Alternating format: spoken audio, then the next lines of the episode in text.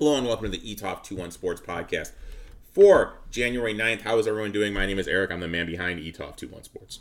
We have a absolutely phenomenal show for you today. As always, the Etoft 21 Sports Show is sponsored by the Sharps Betting app. Use promo code ETOF499. That way they know old Uncle Rico sent you. On today's show, Gino is going to be talking some Belmont Stakes. Jim is going to be talking some USFL and CFL. Nick is going to be giving you a fantasy football preview of the Los Angeles Rams and Denver Broncos. And my boy Brandon, we're going to try to win another NASCAR bet. And he's going to come out. We're going to talk some NASCAR. Before all that, need to talk some NBA. Obviously, the big news Chris Paul, what is he going to do? Is he staying? Is he going? Obviously, my head is this. He was commuting back and forth from LA to Phoenix because that's where his family is. He elected to stay, keep his family in LA when he was playing for Houston, OKC, and whatnot, and obviously the Phoenix Suns and commuting back and forth. With all that being said, I know this year is really tough on him. I know he missed his family. I expect him to go to the Los Angeles Clippers because I need a point guard. I don't think that he's going to go to the Lakers. I don't think the Lakers financially are going to be able to pull that off. Um, you know, I know he's going to get 15 million.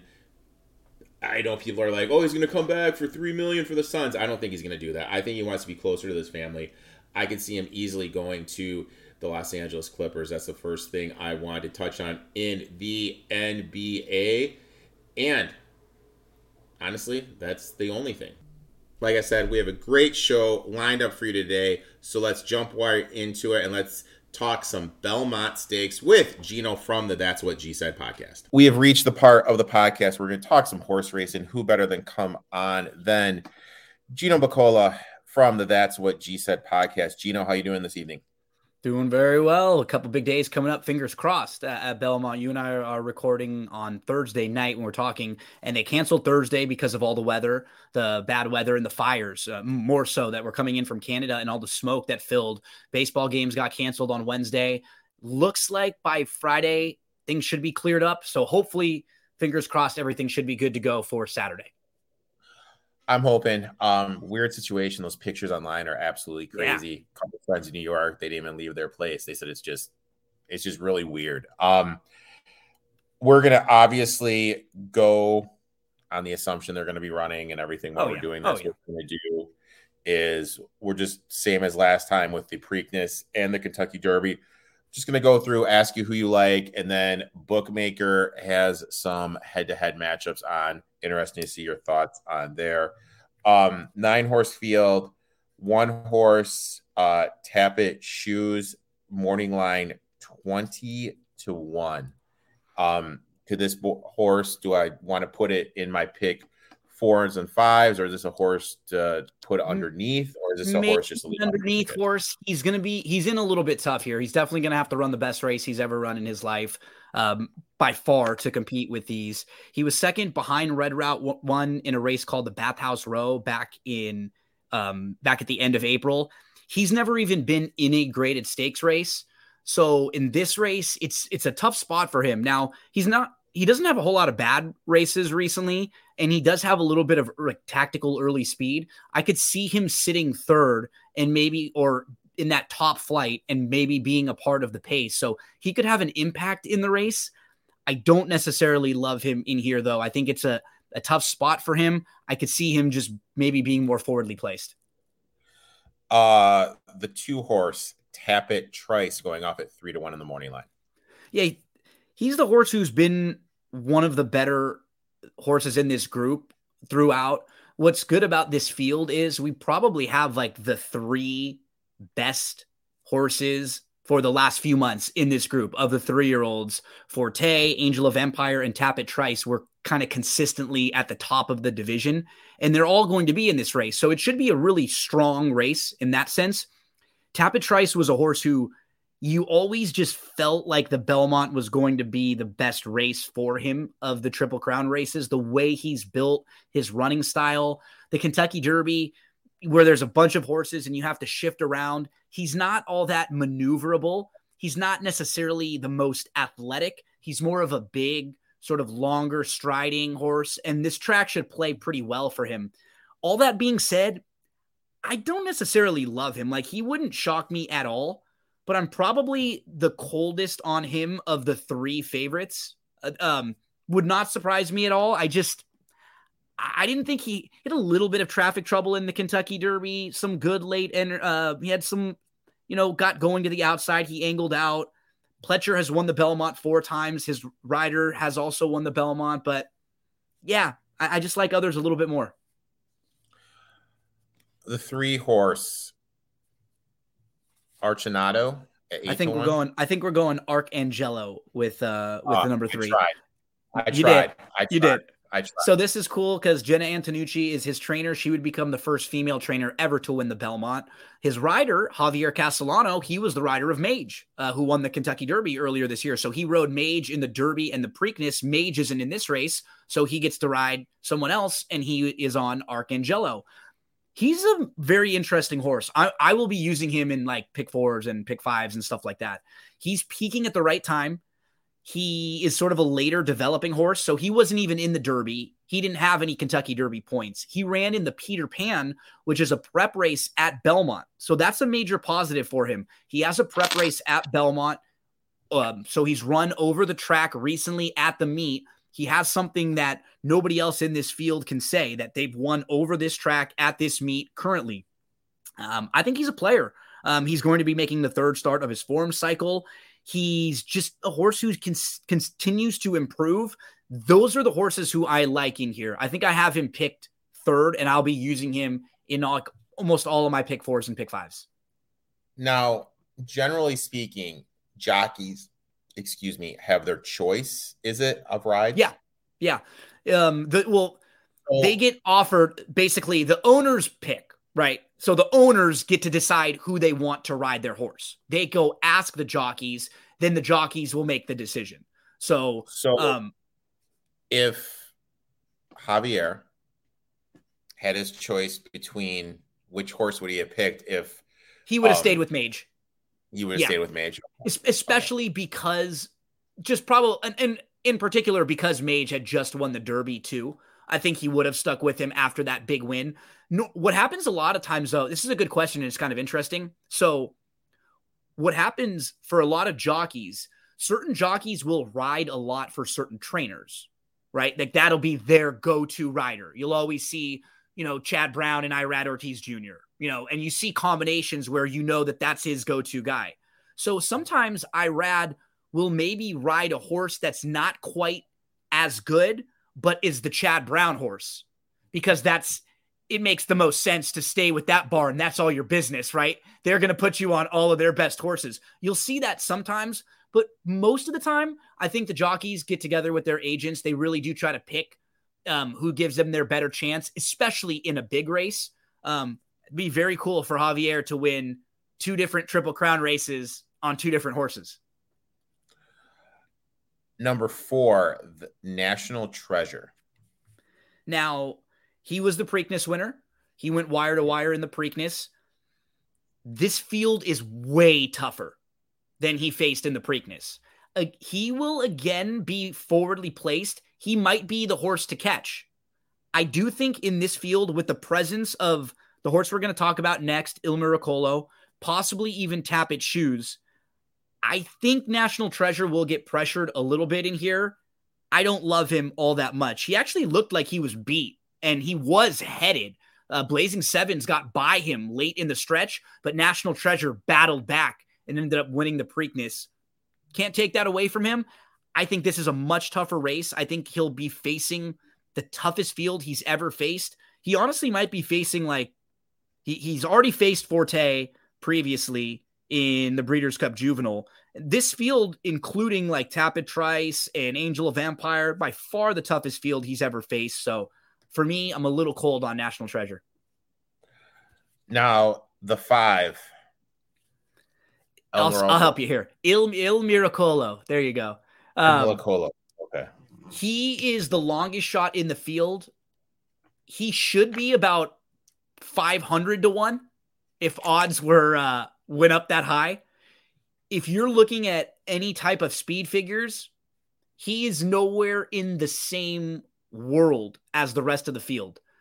He won his last race and they put the blinkers on him in his last couple starts and he showed more speed. So he could be a really big presence in this race because he might make it difficult for National Treasure. He could really impact how the race plays out. I do not think he's good enough to win.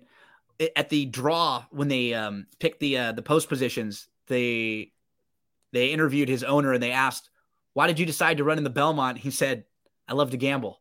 So uh, hey, shout out shout out to the owner, just taking a swing. You know, um, he would have to run so much faster than any race he's run in all 10 of his races. And everybody else would have to regress a bunch in this race. It it, so it would be pretty crazy. What you're saying is for him to hit the board would be a miracle. Yes, it would be okay. shocking. All right. Shocking. Uh six Forte, obviously, he was the favorite going into the Kentucky Derby. Had to pull out here, um, pull out there. Now the morning line favorite at five to two, coming out of the six path. What do you think of him? Yeah, what's really concerning is that he's going to run a mile and a half now, and he actually hasn't run a race since April the first. Like missing that Kentucky Derby race really is going to impact his fitness level going into this race, and that's what scares me because you know you look at the rest of this field and everybody else in here has a race in May or in very late April. And he's so, going to be spotting fitness to like everybody else. Now, so basically, hypothetically, let's say I am going to run, didn't run the Derby. Okay. Like my horse, like I have a horse, I'm targeting it for the Belmont. I didn't run the Derby. So I would have how many races this calendar year going into this race? So that's Archangelo, for example. Um, Archangelo. I, I always say it both ways. Uh, Arcangelo didn't run in the Derby, but he ran in the Peter Pan.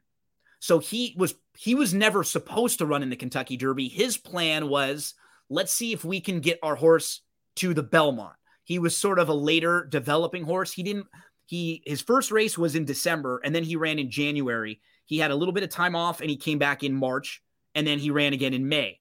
So you look at him, he has a race that's really nice, like a nice month out. You know, those 4 weeks uh, spread out right now versus a, a, horse like Forte who hasn't run since April and he's coming off of a foot bruise. He did beat Mage and Mage won the Derby. He might be the most talented horse.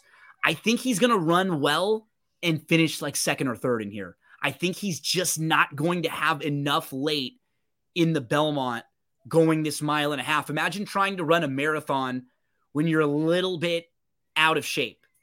It's going to be like that. He's not at his top, tip top fitness level, and a lot of these other horses will be. So he would, him winning this to me would be extremely impressive. Gino, you may not know about this about me, but I ran a half marathon when I was it when right out of college on a dare when I was hungover and I was able to finish. So, dude, anything, anything is possible, my friend. Well was, done. That was that was when I was way in shape because I just got done playing and way younger knees, we'll say. Uh number seven, hit show, 10 to 1. I like hit show. Uh this this is my this is my play in here. He's improved if you're looking at speed figures in every race in his career, he's improved a little bit. His Withers win was very good. And at that point, he was one of the better horses and and that was a really impressive victory.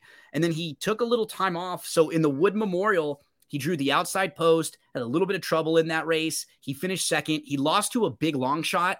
He still should have won, but then when you look back at it after, you can make some excuses why he may not have. And then in the Kentucky Derby, I thought he ran really well. He finished fifth. He was he drew the rail, which is kind of tough in the Derby, but he showed me that he's like a little bit versatile. He's tactical. I, he's a little more handy than I thought he was. Um, and if he can improve just a little bit more, he moved early into a fast pace. I thought he held pretty well. Um, I like him in here. Uh, I like him quite a bit. Hit show is going to be my play. Um, is Franco still on him? Because Franco yep. ran him in the Derby, right? Yep, and he won the Belmont when the Belmont was rescheduled during the pandemic. The Belmont was actually the first race uh, yeah. a couple years ago. So he uh, has a little experience. And Brad Cox, uh, we know, has also won the Belmont. Um, because it was going to be Tyler Gaffalione. I hate that jockey. I was immediately going to not not play. No, no luck hate, for you there. I hate Tyler. Uh, the number eight, Angel of Empire. Yeah, he's a major player in here. Uh, I, I had him. I have him second. He's he's just not done much wrong uh, throughout his career. He'll he'll add the blinkers, which is a little surprising when you see horses that have run well repeatedly make an equipment change. But they'll put the blinkers on for him. Um, he had to come from way way out of it in the Kentucky Derby, but he won the Arkansas Derby. He won the Risen Star. Like I just don't really have many knocks on him compared to everybody else in the field. He feels like the most safe play for a horse who's going to run really, really well. The nine, red route one, going off at 15 to one. What do you think of him? He's gonna have to improve a little bit in this race um, to win here. Red Route One is a deep closer. A lot of people have just sort of assumed he would be a horse who, you know, would would run well in the Belmont because of his running style as the races got a little bit longer. But Red Route One, he's going to need a little bit of help up front. I'm not sure how fast they'll be going. There might be a little bit of pressure up there, but I could see him underneath. He would really need a big step forward to win. Now we're going to shift our attention over to head to head matchups. Gino's been phenomenal at these. He's told you three of them that you absolutely have to lock in in the previous two legs of the Triple Crown. And hopefully, you can give us another winners and continue the streak. Uh, we're going to start off with Tapit Shoes and Il Morocco. Tapit I mean, Shoes. I mean, but it's he's minus two seventy three. I mean, like That's anything, a- I would be anything Il Morocco, but like I wouldn't play. I, I mean, I'm leaning Tapit shoes, but like you said, we don't bet these unless they're under like minus one forty ish or so. Otherwise, I think you can just find a better way to make value. I think me being the rookie, I was muted right there. I gave you like a huge compliment how well you've been hitting these I, during my intro. No, I, I heard it. I heard it. All right, cool. Um, Next one, we are going to Hit Show and Arcello. Hit Show is minus 120. Based on your description of the horses, you'd be all over this minus 120. Yeah, I'd lean I'd lean Hit Show in that one. Yeah. Um that that's a solid one. They'll probably be pretty close um to odd like to their odds when it comes to uh it, and honestly, if if you look at that and you see that Hit Show's a better price, you know, you can even play him make sure to play him for sure in the pools and betting like on the win end. Uh, next one we have Archinello and Red Route. That's about as high as I'd go with uh, Arcangelo. Um, yeah, he. I, I'd go minus one forty with him against Red Route. Hit show against Red Route. Probably a little higher than what I'd want to go with Hit Show, but I definitely would lean Hit Show. Tapit Trice minus 145, National Treasure getting plus 115. Yeah, see, I mean, I might lean National Treasure in that head to head. I don't, I don't love either one of these horses in here. Um, I probably feel more confident that Tapit Trice will like hit the board, but National Treasure, if he, he could get the lead and just win, like he could do that if Il Miracolo or like Tapit Shoes doesn't push him. So in that particular matchup, I might lean National Treasure on the value. Tapit Trice and Forte. Tapit Trice getting plus 120, Forte minus 150. I don't love that one with either of those. Next one, Tapit Trice, even money, and Angel of Empire minus 130. Yeah, oh, that's strange, just kind of based on the morning line. So they think that Angel of Empire may get bet a little bit more. I, I wouldn't be shocked if they flip flop. So, I mean, I, I, would like Angel of Empire too at minus 130 over Tapit Trice. National Treasure. This is the one thing I love about Bet Online. Plus 139 Forte minus 175. Yeah, I'd probably steer clear on that one because I have some questions about Forte. I mean, I'm more confident he's going to finish better than National Treasure, but it's too high. Um, National Treasure plus 143, Angel of Empire minus 180. Yeah, too high. I mean, I, I would definitely lean Angel of Empire, but it's just too high. That's too it's minus 180. We, we could find better ways to play. Forte minus 118. This is the Empire. one I this is one I like. I would play Angel of Empire here for sure. This is my favorite one. In in anything close to a head to head, I just feel a little bit more confident about Angel of Empire finishing this race strong than Forte with with the the missing some of the training and the couple of weeks, uh, you know, the, the veterinarian scratch and just the foot bruise and no race. So yeah, that's my favorite one we've seen so far. Now this next one, I mean, it's Tapit Shoes minus two seventy three, and yeah, Miachola plus two ten. Yeah, I mean, this I don't want pass. Yeah. Um, hit show. Did we do that one or did I mess up? I lost track, dude. I yeah, no, I think go down. We went to Tapitrice, Angel of Empire. Yeah, I think we got. Where were you going from the bottom up? We did Archangelo hit show. We did. Uh, here we are. We're down there. Yeah. yeah, that's it. We are done. Um, so yeah, that last one, that last one is the one I like the most. Angel of Empire. There. So, if you so, best bet is four. Oh, Angel of Empire minus one twelve over Forte minus one eighteen. Gino, I would like to thank you for taking time out of your schedule to come on, talk some Belmont Stakes. Why don't you tell everyone about your podcast and the days it comes out and everything? Yeah, this was a, a fun week because uh, uh, I have a podcast that talks about a bunch of different topics. So on this week, we previewed all Saturday, the Belmont Stakes Day, nine stakes races. We had two different guests, talked for that about an hour and a half about that. You came on to talk about the NBA Finals. We went for about 15, 20 minutes. Also talked a little bit about CP3, some rumors there. Had a, a deep dive on Ant Man and the Wasp: Quantumania. So we, uh, we, if you're a Marvel MCU fan, I, I've had a recap of that and of Guardians of the Galaxy three recently. We did everything going on in the world of wrestling. Chad Cooper joins me every week to recap WWE, NXT, AEW, Raw, SmackDown, all the weekly wrestling shows. And uh, yeah, we'll be starting to move into football soon. We'll start previewing some divisions. You can give me a follow on Twitter. It's me, Gino B, and the podcast. That's what G said. Make sure to give my boy Gino a follow. Also, any day there's an NBA game, Gino and I are going to be live on both our YouTube channels talking about the game. And we have a new show coming out uh, with DRF. In the next few weeks. The 30th.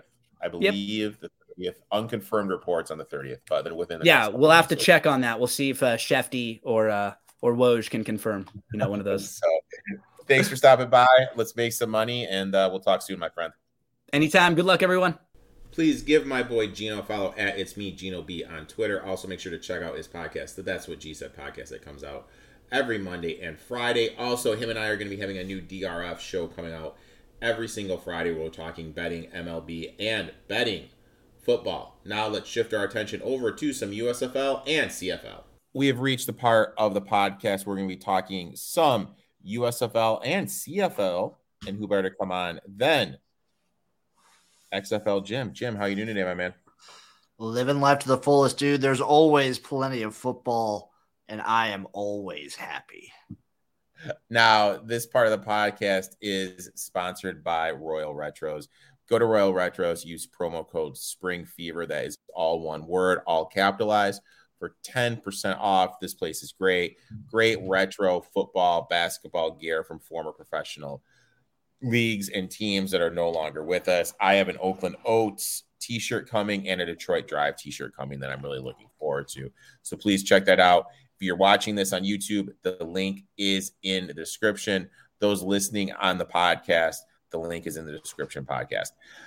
Now, let's jump into this. We got it's it's an action pack. We have two leagues we have to cover, so we just need to hop right into it. You guys want bets? We're going to give you bets. Yes, Game one, sir. We got Michigan Panthers laying one over under 41 and a half.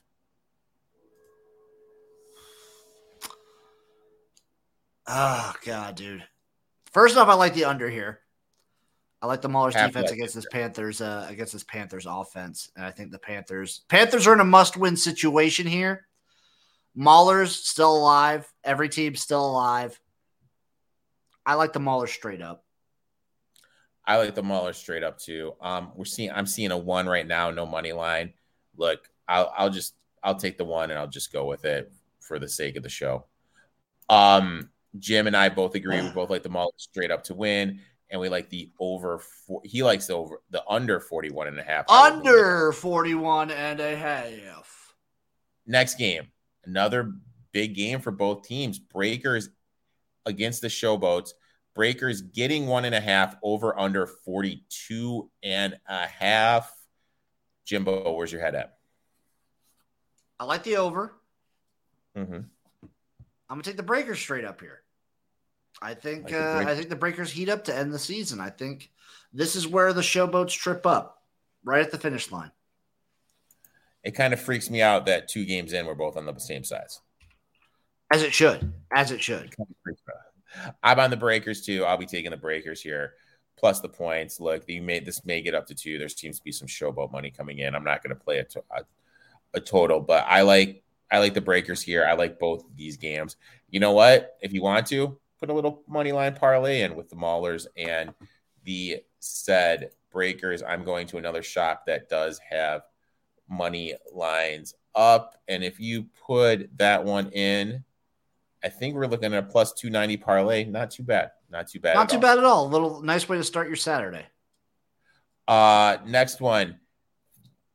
The Birmingham Stallions laying three and a half over under 45 and a half against the Houston Gamblers. And I want to ask you this question. Are the game now I'm not saying they're as good, but the Stallions the equivalent to the Blue Bombers? I think if you're looking at these leagues and trying to find these equivalents, it's hard. The Stallions just seemingly keep finding ways to win, which is a trait of the Bombers. But I feel like the Bombers are consistently more excellent than I see the Stallions do week in and week out. These last couple weeks have kind of proven me wrong. The Stallions have looked like a really clean team. They've looked really good.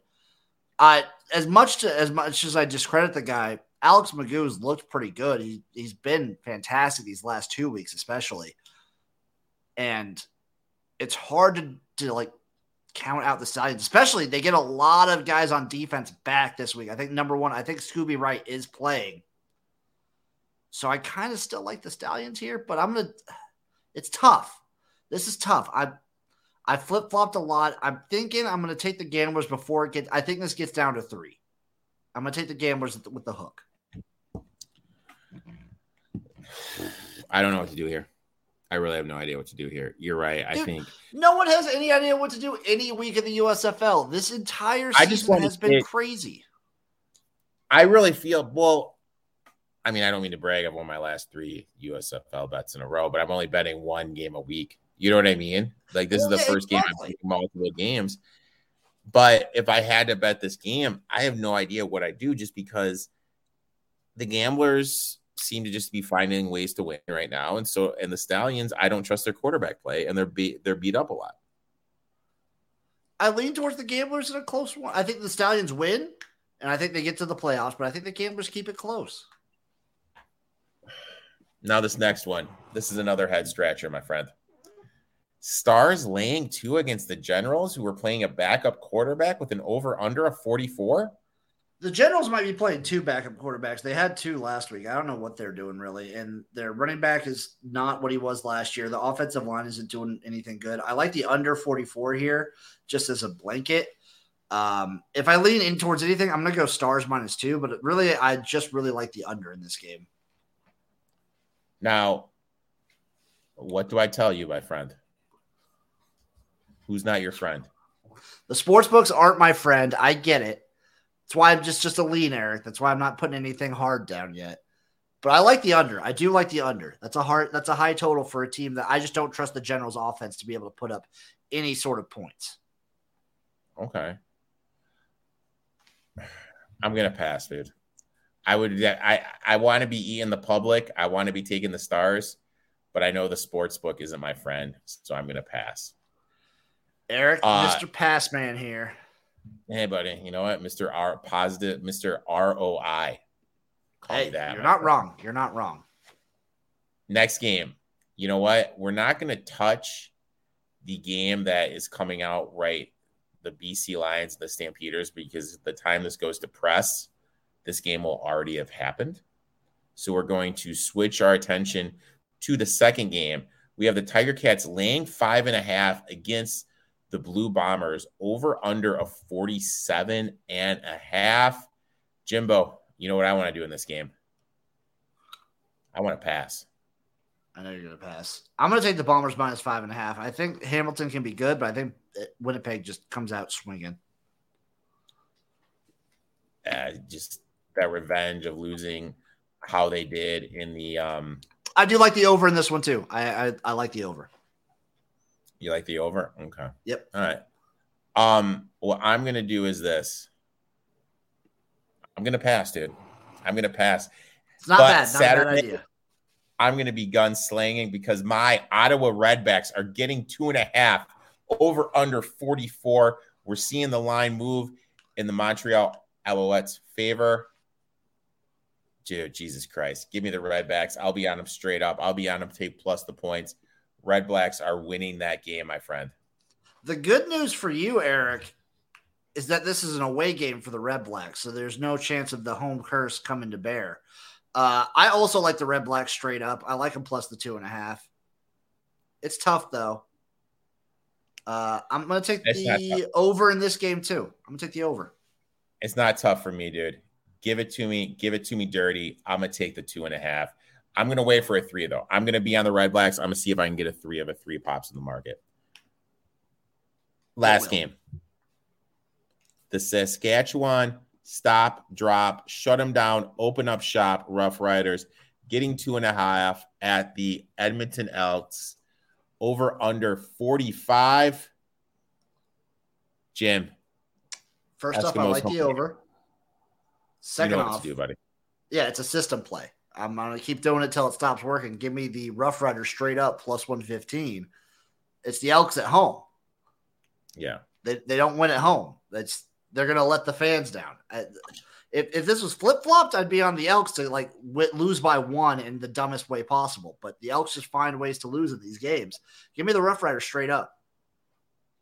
I, like I know the Riders. The Riders are probably going to be the worst team this year. I understand that, but like straight up system. You think they're going to be the worst play, the worst team this year, the Rough Riders? I think the Rough Riders have a shot to be the worst team in the CFL this year. They have a shot. They're they're not going to be good.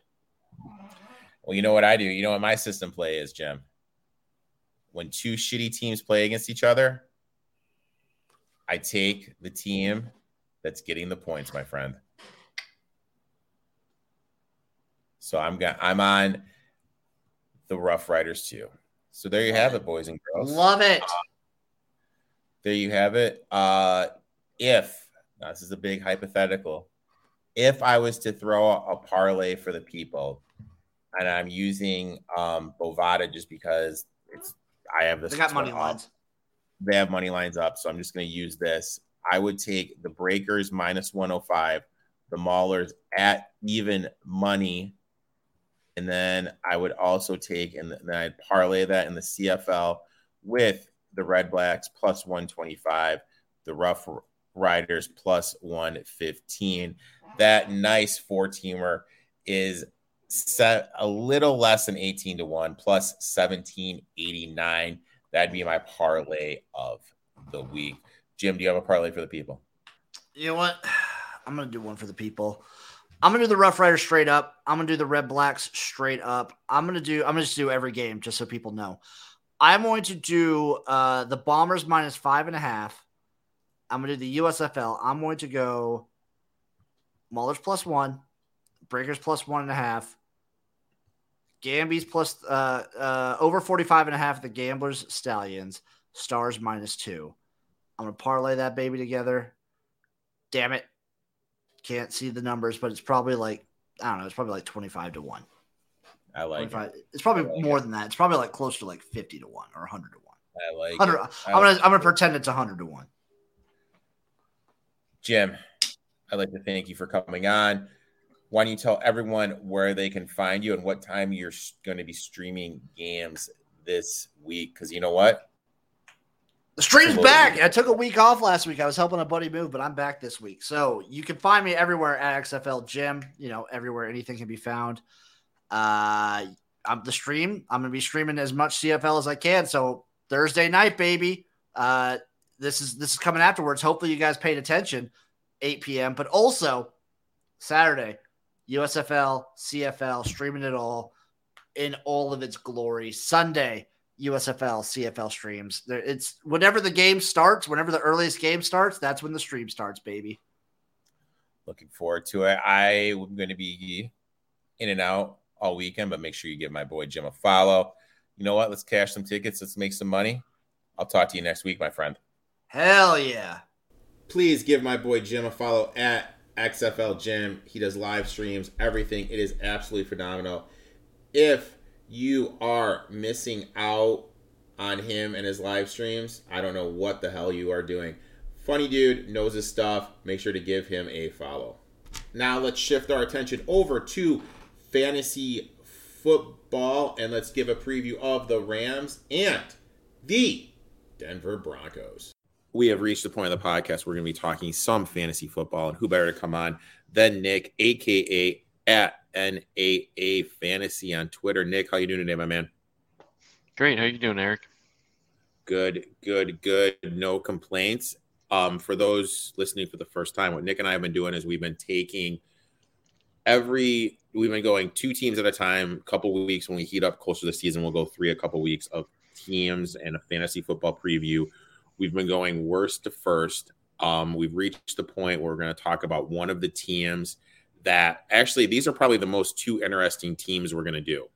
Um, the Broncos and the Rams for obvious reason. The Broncos made big news this offseason by hiring Sean Payton. I tried to explain how tough it is to design plays, call plays, manage egos, et cetera, et cetera, that everything goes with a head coach. I faded everyone on this team last year except for Javonte Williams and Nathaniel Hackett was a train wreck. They're getting a huge upgrade with Sean Payton. Can Payton save Russell Wilson and this Denver Broncos offense? Yeah, I, I think they can. I mean, they're they have the talent on this team. Um, I think they just. I, I thought Nathaniel Hackett that hire was just terrible. Um, you know, there's no reason why he should have been a head coach. Um, and I think Payton can, you know, lift this offense from the bottom of the barrel to, you know, uh, eventually maybe even a top 10 offense again. Now, when looking at the stats, the one thing that really stood out to me was the Broncos were dead last in points scored, but they were 21st in yards. That's telling me there's talent there and they moved the ball. But when they got to the red zone, they just couldn't get the ball in for six. Because in my eyes coaching and execution inside the 20 is huge just because the margin of error is so slim. With the upgrade of Payton where do you see the offense finishing in total production and points scored? So some interesting stats. I mean from 2008 to 2021, Sean Payton's offense in New Orleans, they were only outside the top 10 twice in points scored for the whole season. And eight of those 10 years, or eight of those years, they finished in the top five, which, I mean, that's telling you that, you know, Sean Payton knows how to coach an offense. I know he had Drew Brees, Alvin Kamara, but I mean, Russell Wilson and Javonte Williams, both healthy uh, I think they can they can be the same the same thing. Um, so, you know, I don't think they'll make a huge leap into the top 10 in year one with Payton, but I believe they can definitely break into the top 20, being, you know, bottom of the barrel uh, last year in points. A big blow was Javonte Williams going down with a knee injury. We are starting to see videos of him cutting on the field during practice without pads, without a uh, with pads, excuse me, without a limp. A big thing for me this year is they didn't draft a running back.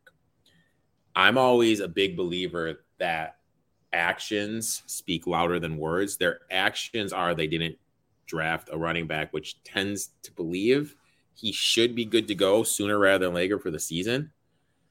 Um, what's your thought with Javonte and everything? So yeah, I mean, I would think they would draft another running back if Javonte, you know, wasn't looking good after the knee surgery. Um, but I think he'll be okay. I know they picked up Samaj P. Ryan from Cincy, uh, but in my opinion, he's not an every down back. He's not a stud back that's you know really going to, um, you know, force Javonte out of the lineup if he's healthy. Um, but there is one interesting thing that did happen today that just came out this morning is the Vikings are looking to uh, trade Dalvin Cook uh, by Friday. Um, and apparently it just came out that he was actually just released. so, um, you know, but the, the Broncos have actually expressed interest in Dalvin Cook, which kind of throws a little wrench in this. Um, so we'll see if they go after him or not. I still think they they have their um, hooks in Javonte Williams and are going to uh, want to still go with him. So I I think that you know with him coming when is he going to come back i'm not sure i think he might come back you know between like week six week eight um, depending on how he's progressing this could be similar to like a, a jk dobbins type of uh, type of thing like last year with the Ravens. Um, but we'll see. Now, something to think about with Williams. Let's look at the last five years of running backs in Payton's system. 2021, Kamara RB8. 2020, Kamara RB1. 2019, Kamara RB9. 2018, Kamara running back four. 2017, Kamara running back three. If word gets out Williams is healthy, where are you drafting him? Yeah, I mean, it all depends on, you know, I, I'd really say like if he's fully healthy and they're saying he's ready to go week one, like I could honestly see him being drafted in the third round. Um, if I already have a running back, because I would play it with caution because of his injury. You don't know if they say, oh, he's good to go and then you know he comes out and after two weeks and he tweaks something and he's out again for another eight weeks. Um, you know so i'd want to have a solid healthy running back drafted first before i draft Javonte williams. I wouldn't draft him as my number one overall running back. Now let's say he's coming back week four. Where does that drop on your where does your draft grade on him drop him? I mean, if he misses the first week weeks of the first four weeks of the season and he's not, you know, you, you need to have another running back. So I say he drops back to more like an RB three at that point, um, unless you're willing to wait. Um, I'd say he could drop to around possibly round five or six for me. Okay. Now, another thing, let's say it's week eight. Where are you going to where how where does that drop him back? So I'll use I'll use J.K. Dobbins again as an example. Last year, you know, he was coming off that that bad um, knee injury. He was working himself back in. They weren't really sure when he was going to come back. I took a gamble on him and drafted him late.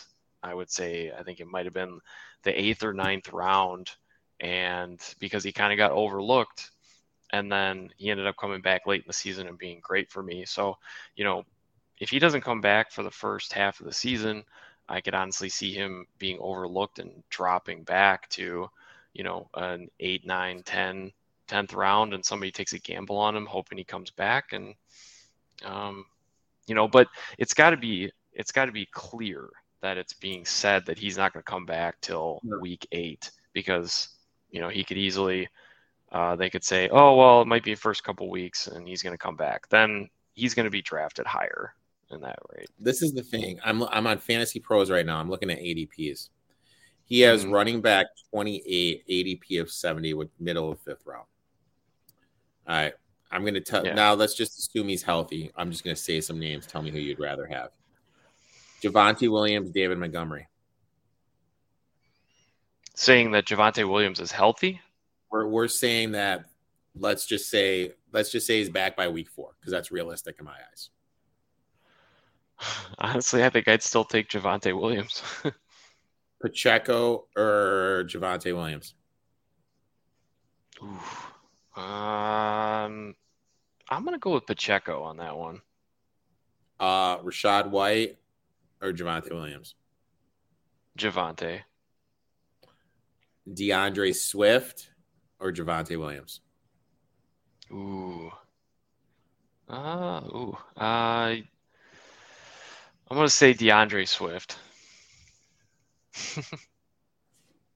Breece Hall or Javonte Williams? Breece Hall. Yeah. I mean, he seems to be progressing a little bit more, and that Yeah. the, the Jets O line is legit. Now, Yes. the next elephant in the room, Courtland Sutton or Jared Jeudy, who's going to be the Michael Thomas in this offense? To me, it's Sutton is the Metcalf. Jeudy is the lock in Wilson's eyes, but it all matters who is the Michael Thomas and Sean Payton's eyes. In your eyes, who's it going to be?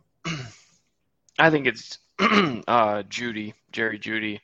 Um, you know, we really saw his rapport with Russell Wilson really ramp up in the last four games of last year. Um, it really looked like they found something there. Jeudy was averaging just under 17 points, fantasy points per game between weeks 13 and the end of the season. Um, I really think they're going to get him going. Uh, I like Jerry Jeudy a lot. Marvin Mims was a pick that was a little head scratching to me. Not sure why would you pick him with other needs and wide receiver room the Broncos have. What are your thoughts on Mims? Yeah, Mims was an interesting one to me too. I mean, he's a tremendous talent in co- from college or when he was in college, um, but he was really drafted on a team with a lot of wide receiver depth. Um, you know, maybe it was a ploy by the front office and Payton to light a fire under some of these wide receivers to get them pi- to pick it up a little.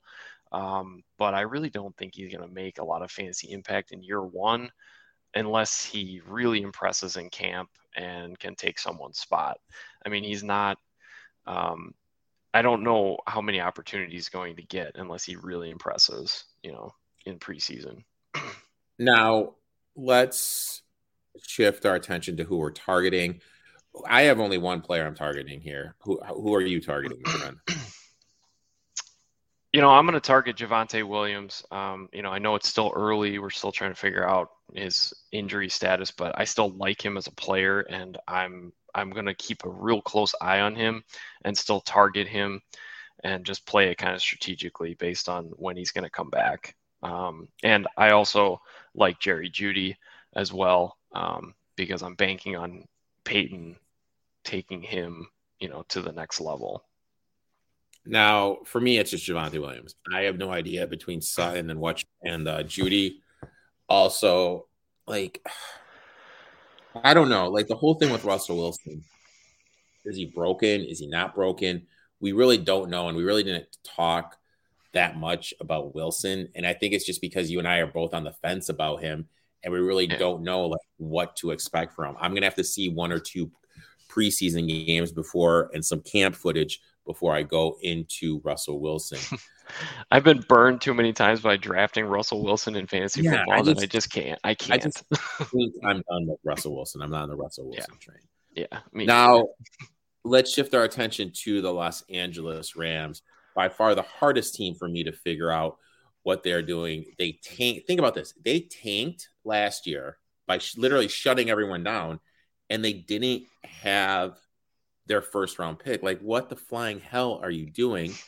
Quarterbacks, all they have is Matt Stafford. That is it. Mayfield gone. John Wolford gone. Their backup is Stetson. I went to college for 25 years, Bennett, and still didn't graduate. In terms of Stafford, body breaking down, elbow injury, back injuries, and that showed in his play. Think about this. He had a spinal cord bruise last year. A spinal cord bruise last year. This dude, he I'll tell you what, he's a tough he's a tough SOB. But Yeah. with all that being said, and him getting an age, the offensive line being eh, Are you drafting Stafford this season? Not a chance. I, you know, the injuries concern me as well. I know he's a tough guy. I mean, he played through a lot in Detroit, uh, but the injuries are just piling up at this point, and I can't, I can't trust him to stay healthy. Stetson Bennett, you know, his alma mater, uh, drinking buddy from Georgia. I mean, I under, I think I understand why McVay wants Stetson, Stetson Bennett, thinking Stafford can mentor him. They went to the same school, blah blah blah. I, but you know, either way, I don't see either one of them making a big impact like the first year that Stafford came to the Rams. Now we have to go to another interesting talking point. And this is somebody that's getting a lot of love. I was very bullish on my takes last year with Cam Akers. And I was right. And one of my biggest future bets was Cam Akers under rushing props and receiving rushing props. And it worked out great for me. But that was last year. And this is this year. You know, he finished RB4 the last four weeks of the season. I mean, like, where's where's your head with Akers? Because like I have an interesting take with Akers, and I'm just letting everyone know. I like like literally when this for, when I first started doing this stuff was Akers draft class, and I was the biggest Cam Akers supporter in the world dude, I was so big. Cam Akers' agent sent me a T-shirt of Cam, a big, a big head of Cam Akers. That's how, and I was literally just started doing this. That's how big of a Cam Akers supporter I was. But that was a couple years ago. Maybe my opinion has changed, but before I tell my opinion, I want to hear what Nick's opinion is.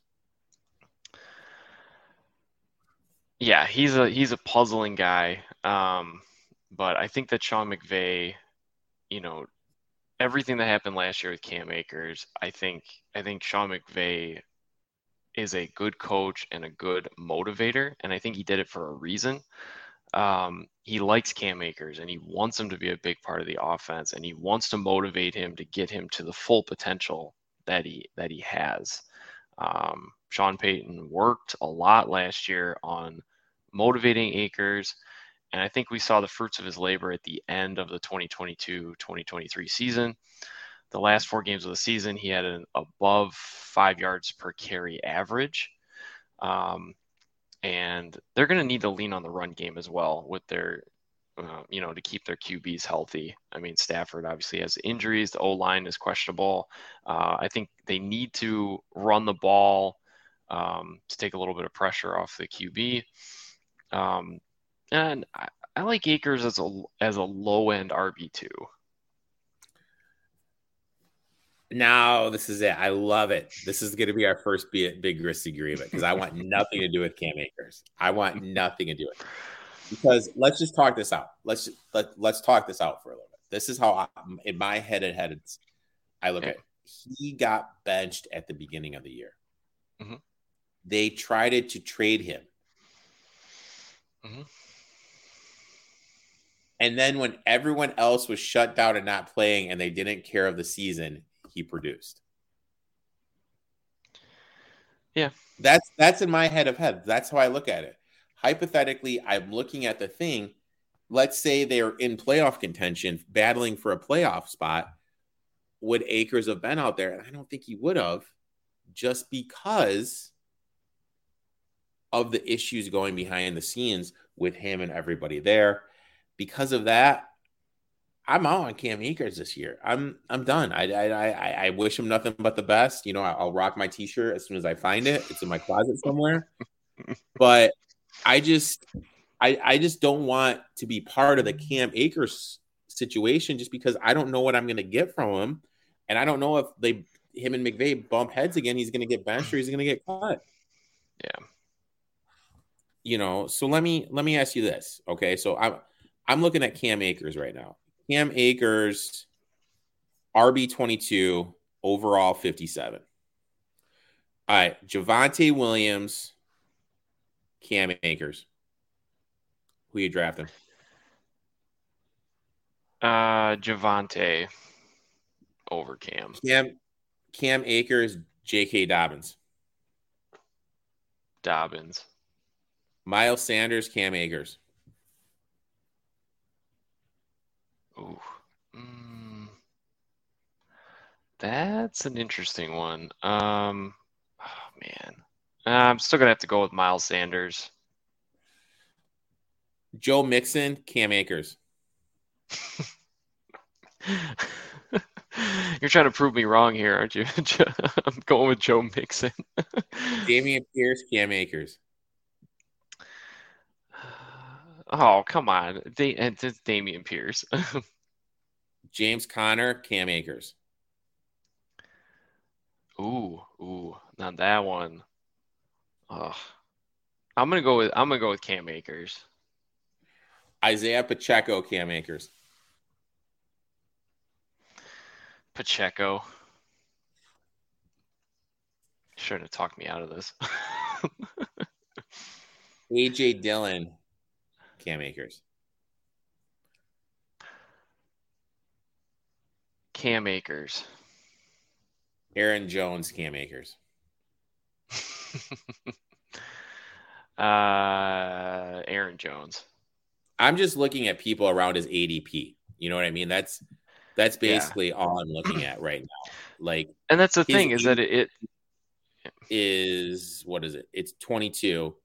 Dobbins 21, Sanders 20, Mixon 19, Pierce 18, uh, Conner an, 25. It's it's an interesting uh, area because you know the opportunity could be there where if he's there and there aren't any other options, I'd take him, but there are still other people I would take over him. That's why I'm saying he's like he's a low end RB2, high end RB3 at this point for me.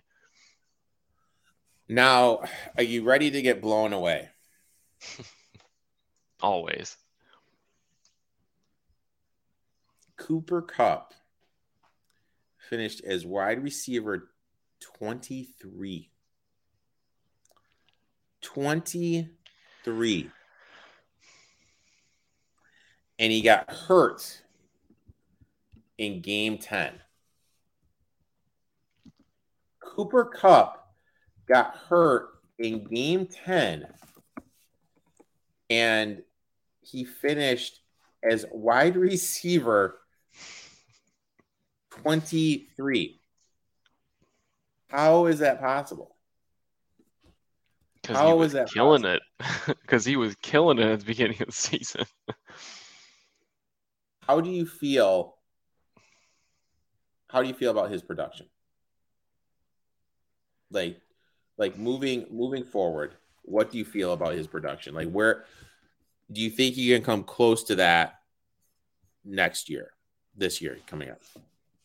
I mean, if he stays healthy, he always finds a way to get open for Stafford. If Stafford is is in and healthy, um, or well, is in and able to throw the ball to Kupp, he's going to target him, you know, twelve times a game, and he's going to get his opportunities. I, I'd still be comfortable with taking Kupp in in certain situations. It all depends on what draft pick I have and who's gone in front of me, but I'm I'm still comfortable taking Cooper Kupp, you know, in the first round. so let just hear this out. Okay. So number five, CeeDee Lamb. 301.7 RB, sorry, wide receiver five finished with seven average 17.7 points fantasy points per game. Stefon Diggs, 18.9 fantasy points per game. Davante Adams, 19.7 fantasy points per game. Tyreek Hill, 20.1 fantasy points per game. Justin Jefferson, 21.7 fantasy points per game. Those are your top five. Okay. Cooper Kupp, 22 22.4. 22.4. Yeah. 22.4. now, let's just, uh, I'm just going to play around with this a little bit. I'm going to, what I'm going to do is I'm going to subtract week 10 because he got hurt in it. Okay. Mm. I'm going to subtract week 10s because that was only 2.9 fantasy points. Okay. And I'm going to divide that by nine.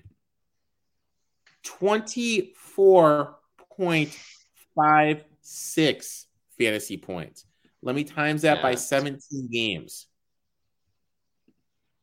417.6 fantasy points. 400. That- That's more than uh, more than a quarterback. He- more than Allen, more than Hurts, more than Ekeler, more than Burrow. You know what I mean? Like he would have Yeah, been that- on track for player an insane year of the century. two. Number two, he would have been at the same. AB had this run where it's like two or three years where he's a top fantasy producer, and that's what it would have been if he didn't get hurt. Yeah. Um. So, which brings me to my question. I'm looking at it right now. Okay, let's just let's just talk through the first five picks of a draft. Again, we're using the ADP here on Fantasy Pros. Pick one, average ADP is Justin Jefferson. Jefferson and Cooper Kupp. Who would you pick at one? No, no. Who would you rather want on your team? Jefferson or Cooper Kupp? Yeah. Man, I, I'd still want Jefferson. Uh CMC or Cooper Kupp? Cooper Kupp, Chase or Cooper Kupp? Chase, Ekeler or Cooper Kupp? Kupp, Travis Kelce or Cooper Kupp? Kupp, Barkley or Cooper Kupp? Ooh.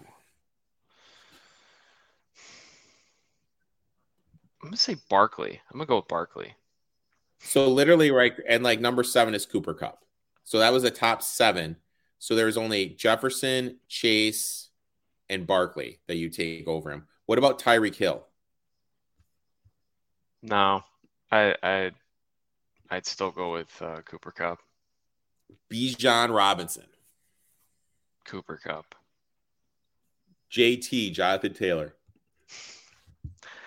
Uh, that's a tough one, but you know I'm on JT this year. I'm going with JT. Oh God, Nick. Oh, Nick. I know, I know. You call me crazy, Oh, no. I'm just I'm gonna I'm gonna Oh. ride the JT train all year, whether it blows up in my face again like last year or Now, in terms of like the other wide receivers, like a, I just don't know. I mean, I like Van Jefferson, but he has a history of getting hurt. Um, and I just don't know who's going to step up. You got Higbee, but when you look at Higbee, all his um production was during non Cooper Kupp weeks. Okay Yep. hmm non Cooper Kupp weeks. So do you really want to target Tyler Higbee? No, not unless Cooper Kupp gets injured again. but So if Cooper I mean- Kupp gets hurt, then we're gonna go into it. I mean, I'm let's I'm pulling up the Rams depth chart right now. So if I've got a if I've got a terrible if I've got a terrible tight end and Cooper Kupp goes down, I'd try to make a trade for Higbee if somebody had him. now they got they did bring in Steve Avila, which I think is going to help the offensive line. They got no boom back, which will help, but I, I a little questions about that. You know, wide receiver room, they got Van Jefferson, Ben Skowronek. They drafted Puka Nacua, um, Lawrence McCutcheon, Tutu Atwell.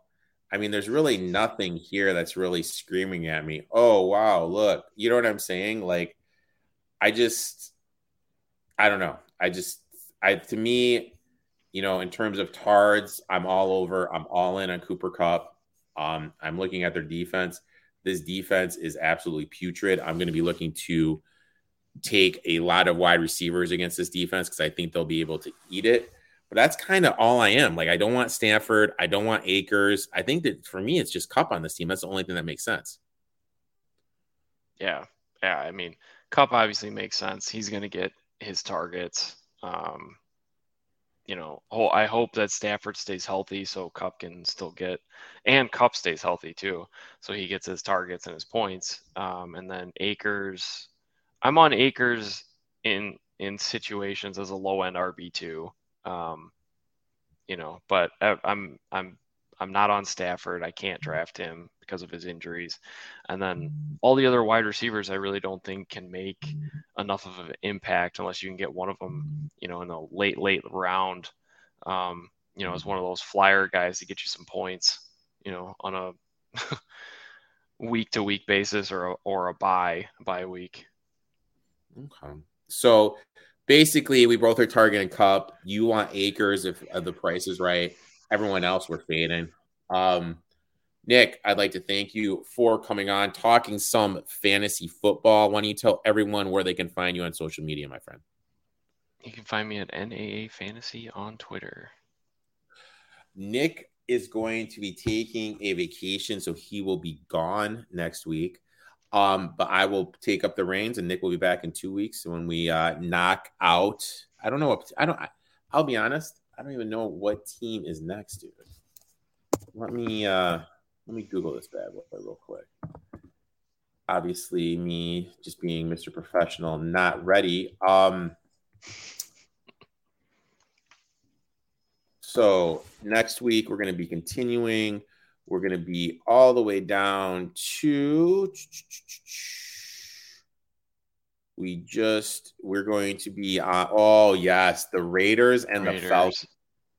Raiders and the Falcons. That should be fun for me because literally I could talk about those teams all day with how much I want to pay them. But that's just me. So I'll be back next week. I will talk the Raiders and the Falcons. Nick, we'll see you in two weeks, my fan, my friend. Safe travels and have a good vacation. Thanks, Eric. Always a pleasure please give my boy Nick a follow at NAA Fantasy. Now let's shift our attention over to NASCAR and see if Brandon and I can continue our winning ways. We have reached the part of the podcast where we're going to be talking some NASCAR, and who better to come on than Brandon, aka Boston Boy 83. Brandon, how you doing today, my man? Feeling good, dude. What, three in a row now? Three, three in a row. You know, feeling good. You know, walking around. You know, Stand a little taller, coffee tastes a little better in the morning, yeah. sun shining a little brighter, dude.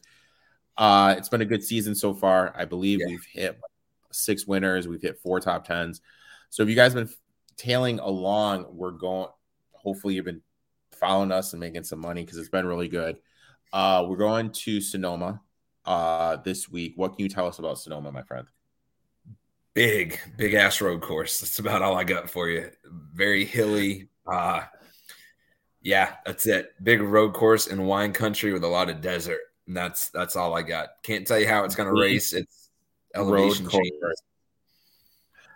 Um, obviously, you know Suarez did did win it last year, which was great for him and everything that they're trying to do over at um.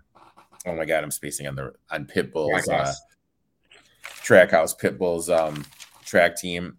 That's um let's talk a little bit about who we like. I have one, two, three, four. I actually have five bets. I'm going deep. I and I, I freaking hate myself for doing it, but I'm going deep, my friend. Um, how many do you have, my friend? I got four. All right. So why don't you kick us off? I'm going to kick us off with the guy that won it last year, Danny Suarez. Um, he's good at this track, loves this track. It's where he got his first win last year. Um, he needs a win this year to get into the playoffs. What better way to go back to back and sitting at 12 to 1 as last year's winner is kind of mind boggling to me. So I like Danny Suarez at 12 to 1. Smashing pinatas. Uh, I like that. I like that. Um, I'm gonna do the chalk, and I hate it. I'm taking Elliott. I'm taking your boy plus 550. First race back. I think he's gonna come out with something to prove with his first race back from the suspension. Last 15 road courses, he has an insane four wins. That means 25% of the road courses he is actually he's winning. Best average finish at Sonoma of all active drivers. So I'll take a chance here with Mr. Chase Elliott plus 550. That is also one of my bets. I hate doing it at 550, but your point, coming off his suspension, 11 races left, needs a win to get in. I like it. Speaking of another guy that's very good at road courses consistently, AJ Allmendinger, 16 to 1 right now. Love the odds. Love the guy at this track.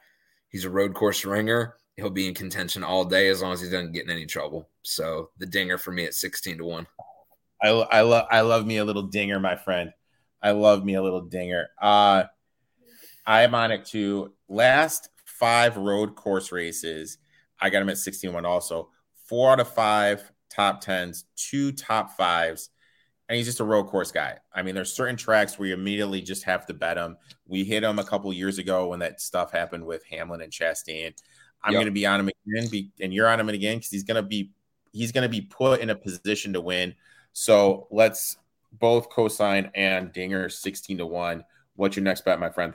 My next bet is a guy that's very good at a road course. Mr. Martin Truex is very good at Watkins Glen and has finished like one, two multiple times there.